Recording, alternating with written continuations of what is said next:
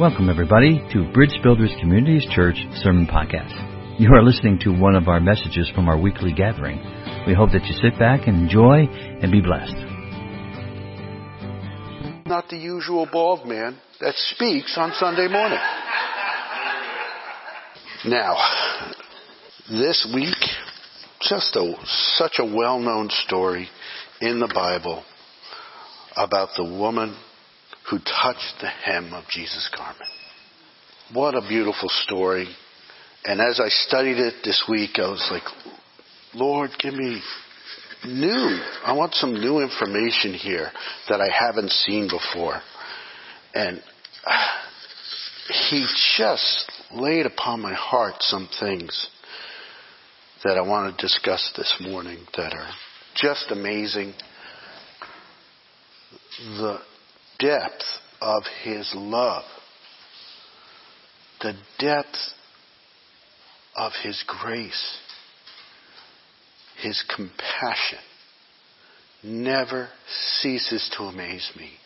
And I hope it never ceases to amaze you.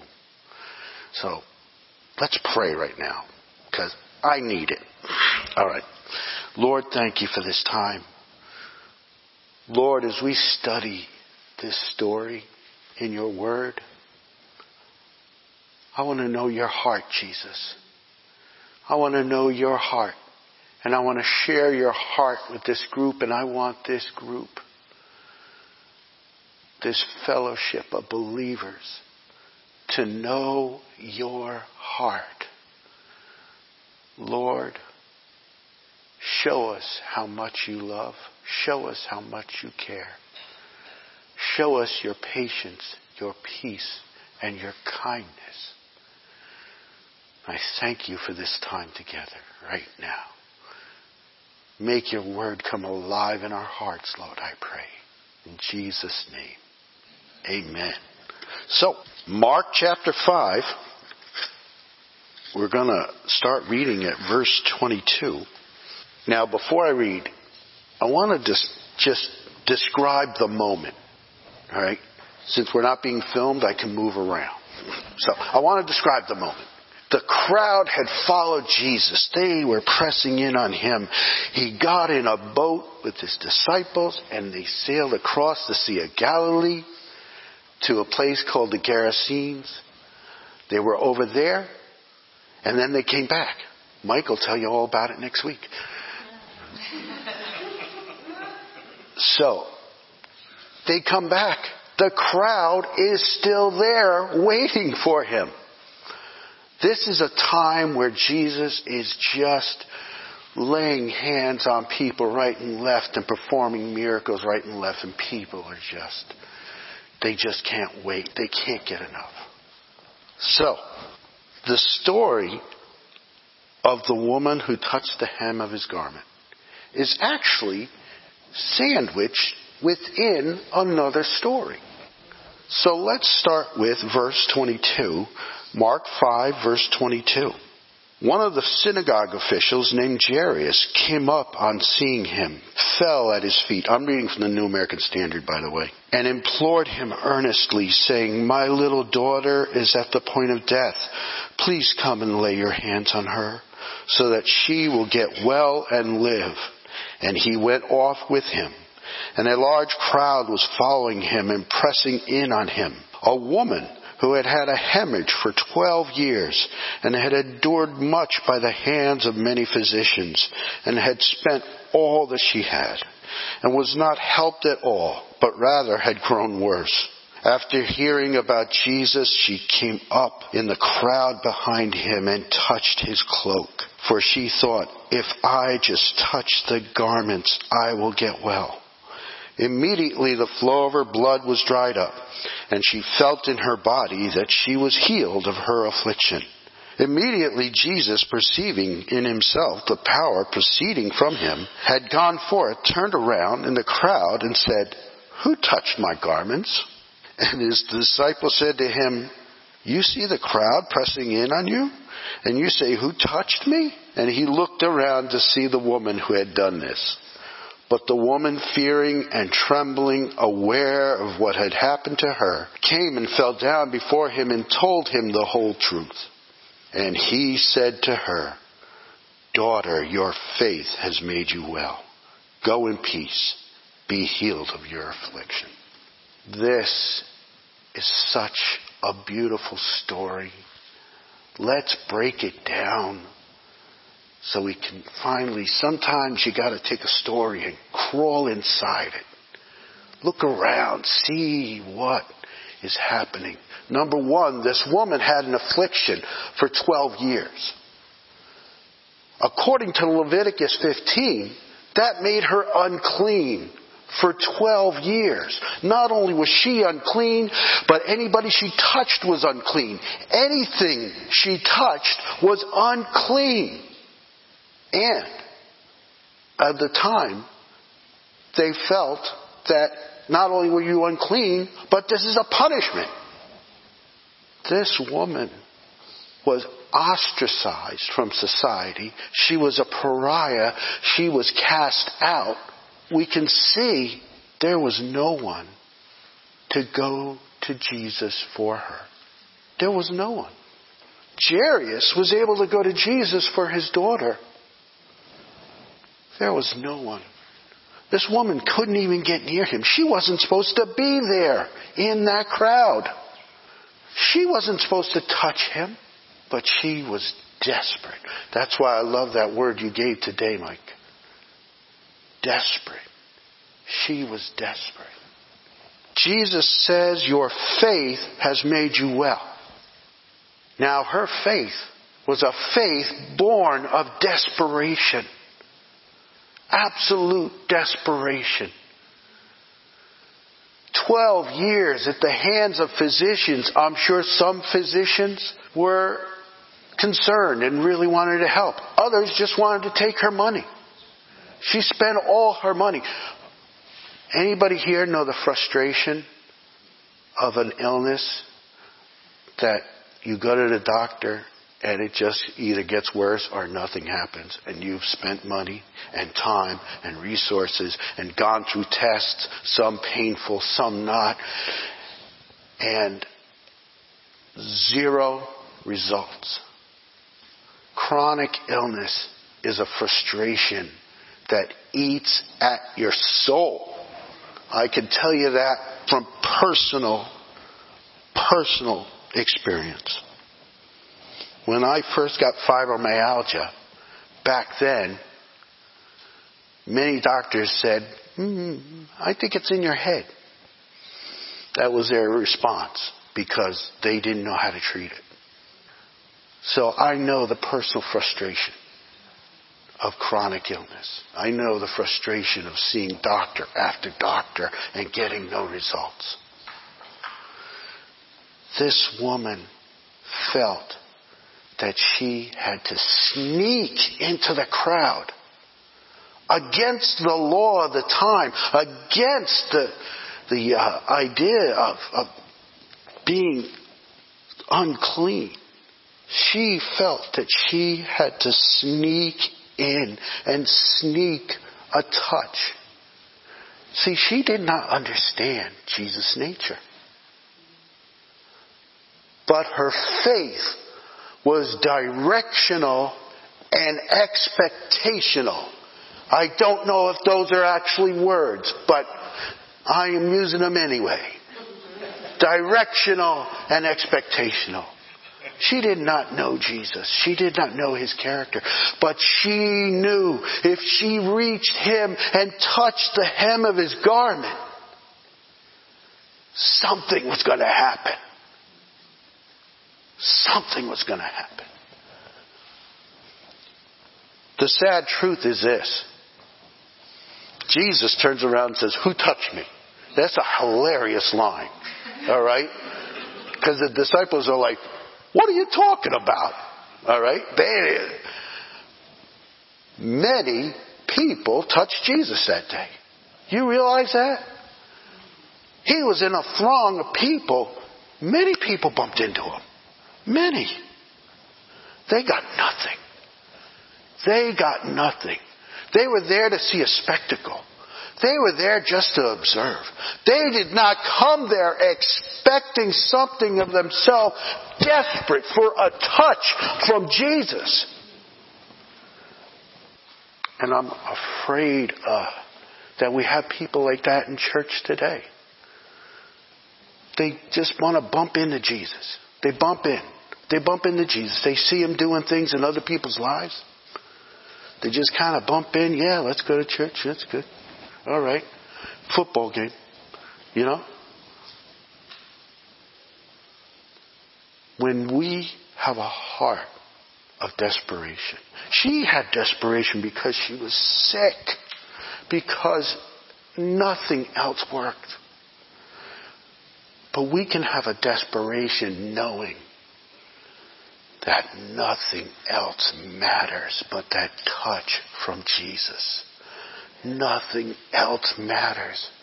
When you go to prayer, do you want a dynamic prayer life?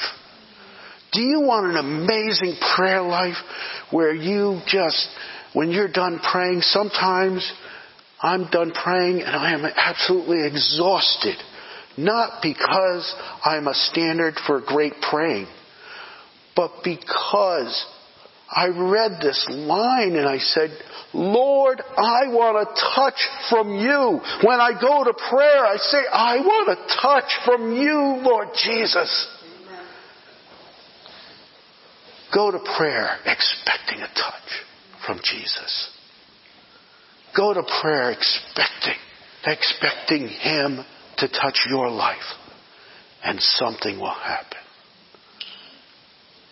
That is the foundation of a dynamic prayer life. That is the foundation of a dynamic Christian life. Touching Jesus. Now, this woman was suffering, not only physically, but she was suffering in shame. You can tell by her response to Jesus when she drops on her knees, fearing and trembling, the shame. Many people, they hide their sin because of shame. Many people are walking around with secret sin in their lives because the shame. She snuck in to that crowd. She was sneaking in and there are people who sneaking in in our lives. Do you ever feel like you're an imposter? Do you ever feel like I shouldn't be with these people? These people are amazing and I'm I'm a mess inside. I've got sin in my life that I just am tired of. I've got sin that I can't get rid of. Paul says in Romans 7:15, "For I do not understand my own actions. I do not do what I want, but I do the very thing I hate." Paul said that. One of the most amazing Christians of all time said that. Do you ever feel like an impostor? I really got that impression when I was reading this. Do you feel like a fake and a phony? Sometimes. I know I do. Oops. I know I do. Sometimes I'm like, oh, I can't believe they made me an elder. so, there's an answer. There's an answer for that. He turns around. She's healed. Now, I can't really speak to how healing works. She touched her garment. She was instantly healed. She just wanted to slink away. All right? She wanted to sneak up, touch the hem of his garment, and sneak away. Jesus, feeling the flow of healing power leaving him, turns around. Who touched me? He knew exactly who touched him by the way, because he looked at her. He gave her a chance to speak because Physical healing was not all there was for her that day. Physical healing was not all there was for her. He had so much more. You ever watch those commercials? And there's more. He had so much more for her. She drops to her knees, afraid, fearful, and confesses the whole story. Jesus doesn't stand there and go, but, but, I don't want to hear it. No, he listens. He listens to her confession. He listens to her story. You know why? Because he wanted to listen to her pain.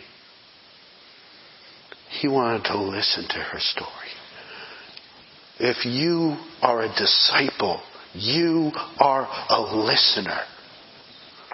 You listen to people's pain. The medical equipment ministry, I'll tell you, it's not just about handing out wheelchairs and walkers. We'll accept a wheelchair from someone whose mother had passed away. And Tom and I will sit there and listen to the woman's pain because she loved her mother. A Christian listens. Jesus listens. A disciple is a listener. Now, here comes a part that is so exciting to me. So incredibly exciting. In 30, in 34, and he said to her, Daughter, your faith has made you well. Daughter. He calls her daughter. A disciple speaks relationship. A disciple does not speak rules and regulations. A disciple does not speak uh, this uh, follow this five step plan to better living. A disciple speaks relationship. Number one. We speak relationship with Jesus. Because that is what this is all about. This whole thing. Sometimes after service, all I can think of is those fantastic gluten-free things that those ladies make. It's fantastic. With a cup of coffee, it's awesome. But this is about relationship. Not only is it about relationship, remember, this story is sandwiched within another story. Jairus drops to his knees. He is his daughter's champion. He is his daughter's advocate. Jesus, please come to my house and heal my daughter. Jesus looks at this woman and says, daughter, he has become her champion.